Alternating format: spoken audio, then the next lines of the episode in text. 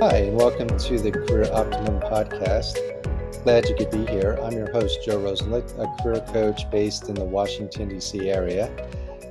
In the last episode, I talked about the expectations by some that we all should have done and still be doing a ton of professional development stuff during the pandemic.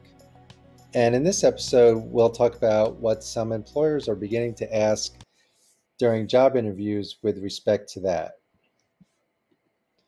So, to my dismay, I'm hearing that employers are asking this question more and more often in job interviews now.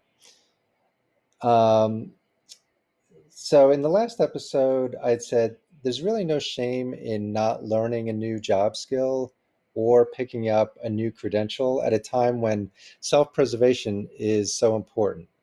And for many people, just getting through the pandemic in one piece, physically, mentally, and emotionally, is a tall order.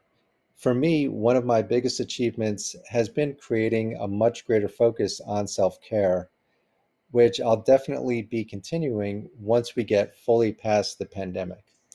I consider self care a life skill even more valuable than, say, completing a new certification or learning new software.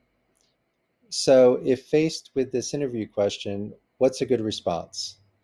Of course, you may see things differently, but I view this question as inherently judgmental and presumptuous, as if we were all just sitting around with loads of time to kill. For me, it sends up a red flag that maybe this organization is a bad fit.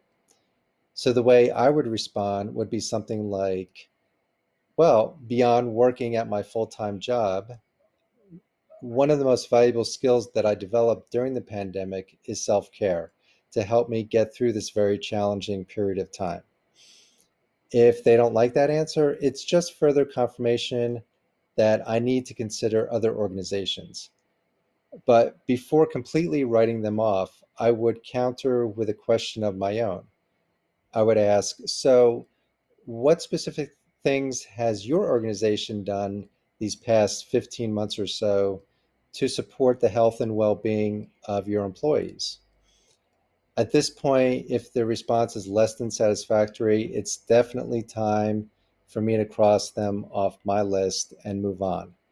The good news is that there are plenty of organizations with a caring mindset who will recognize that the struggle of persevering through a global health crisis is real.